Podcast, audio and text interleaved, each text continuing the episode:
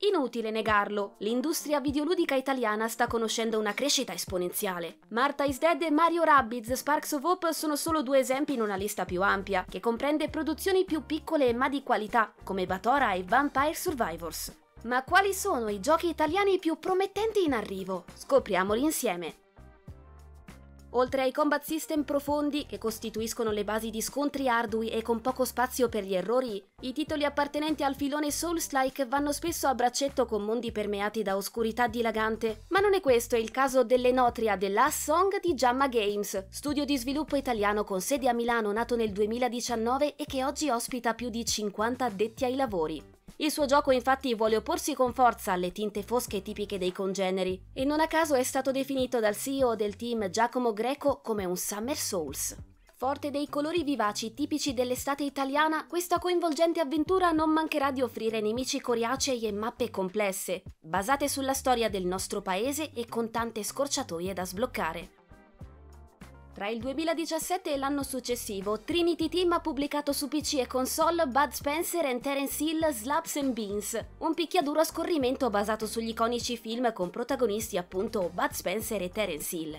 Dopo l'ottima parentesi con The Darkest Tales, Trinity Team è pronto a lanciare Slaps and Beans 2 nella primavera del 2023. Questo sequel proporrà una pixel art migliorata, nuovi minigame, un sistema di combattimento ancora più profondo e un'interessante modalità competitiva fino a un massimo di 4 giocatori in cui potremo cimentarci ad esempio in goliardiche abbuffate tutti contro tutti, in cui vincerà chi sarà in grado di mangiare l'ultima coscia di pollo rimasta sulla tavolata.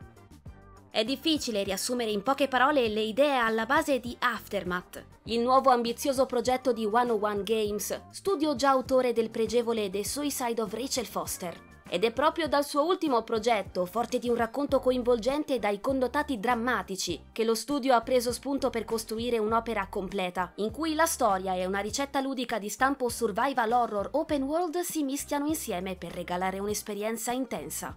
Nel titolo non mancheranno le fasi di pura azione, con un occhio sempre rivolto alla gestione delle fobie di Charlie. Algofobia, rupofobia e tafofobia sono in ordine paura del dolore, dello sporco e di essere sepolti vivi.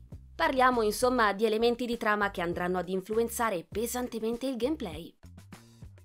Per gli amanti del picchiaduro non potevamo non citare Umbral Core, nuovo progetto di A Few Round Games. Tra gli aspetti della produzione che più saltano all'occhio troviamo di certo l'ambientazione di stampo gotico che fa da teatro agli scontri. Parliamo di un mondo dark fantasy popolato da vampiri, gule, demoni caratterizzato da un look cartunesco, quasi come a voler smorzare i toni cupi tipici di un prodotto simile. Ciò detto, non fatevi ingannare da questo morbido stile estetico. A Few Round Games promette scontri tecnici grazie ad un combat system particolarmente profondo e caratterizzato da moveset unici per ogni personaggio. Gli utenti inoltre potranno contare su due risorse differenti, Fury e Control, rispettivamente meccanica offensiva e difensiva. Mentre la prima permetterà tra le altre cose di concatenare anche due mosse speciali, la seconda ci consentirà di eseguire il parry, oppure di utilizzare scudi per bloccare i furiosi colpi dell'avversario.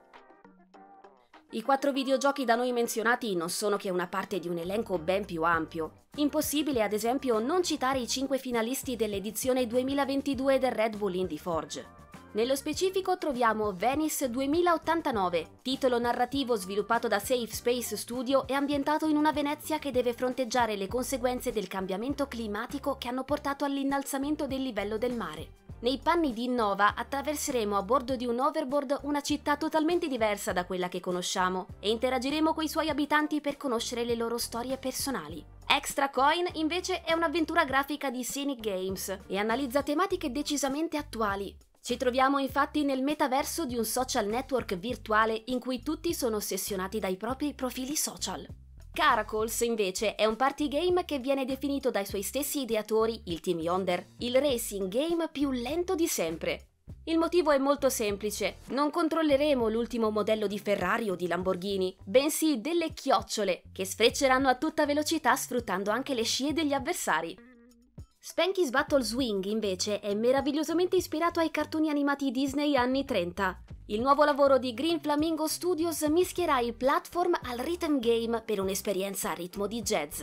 L'ultimo candidato è Crime O'Clock, un videogioco investigativo in cui il nostro obiettivo sarà quello di viaggiare nel tempo per risolvere un intricato mistero con il supporto di una speciale intelligenza artificiale. Per gli amanti dei Metroidvania vogliamo segnalare infine The Perfect Pencil dell'esordiente studio Cima, che prende anche ispirazione dal mostro sacro Hollow Knight. La nostra spada? Naturalmente è una matita. Insomma, le idee ci sono e il potenziale anche. Ecco perché il 2023 potrebbe rivelarsi un grande anno per la game industry italiana.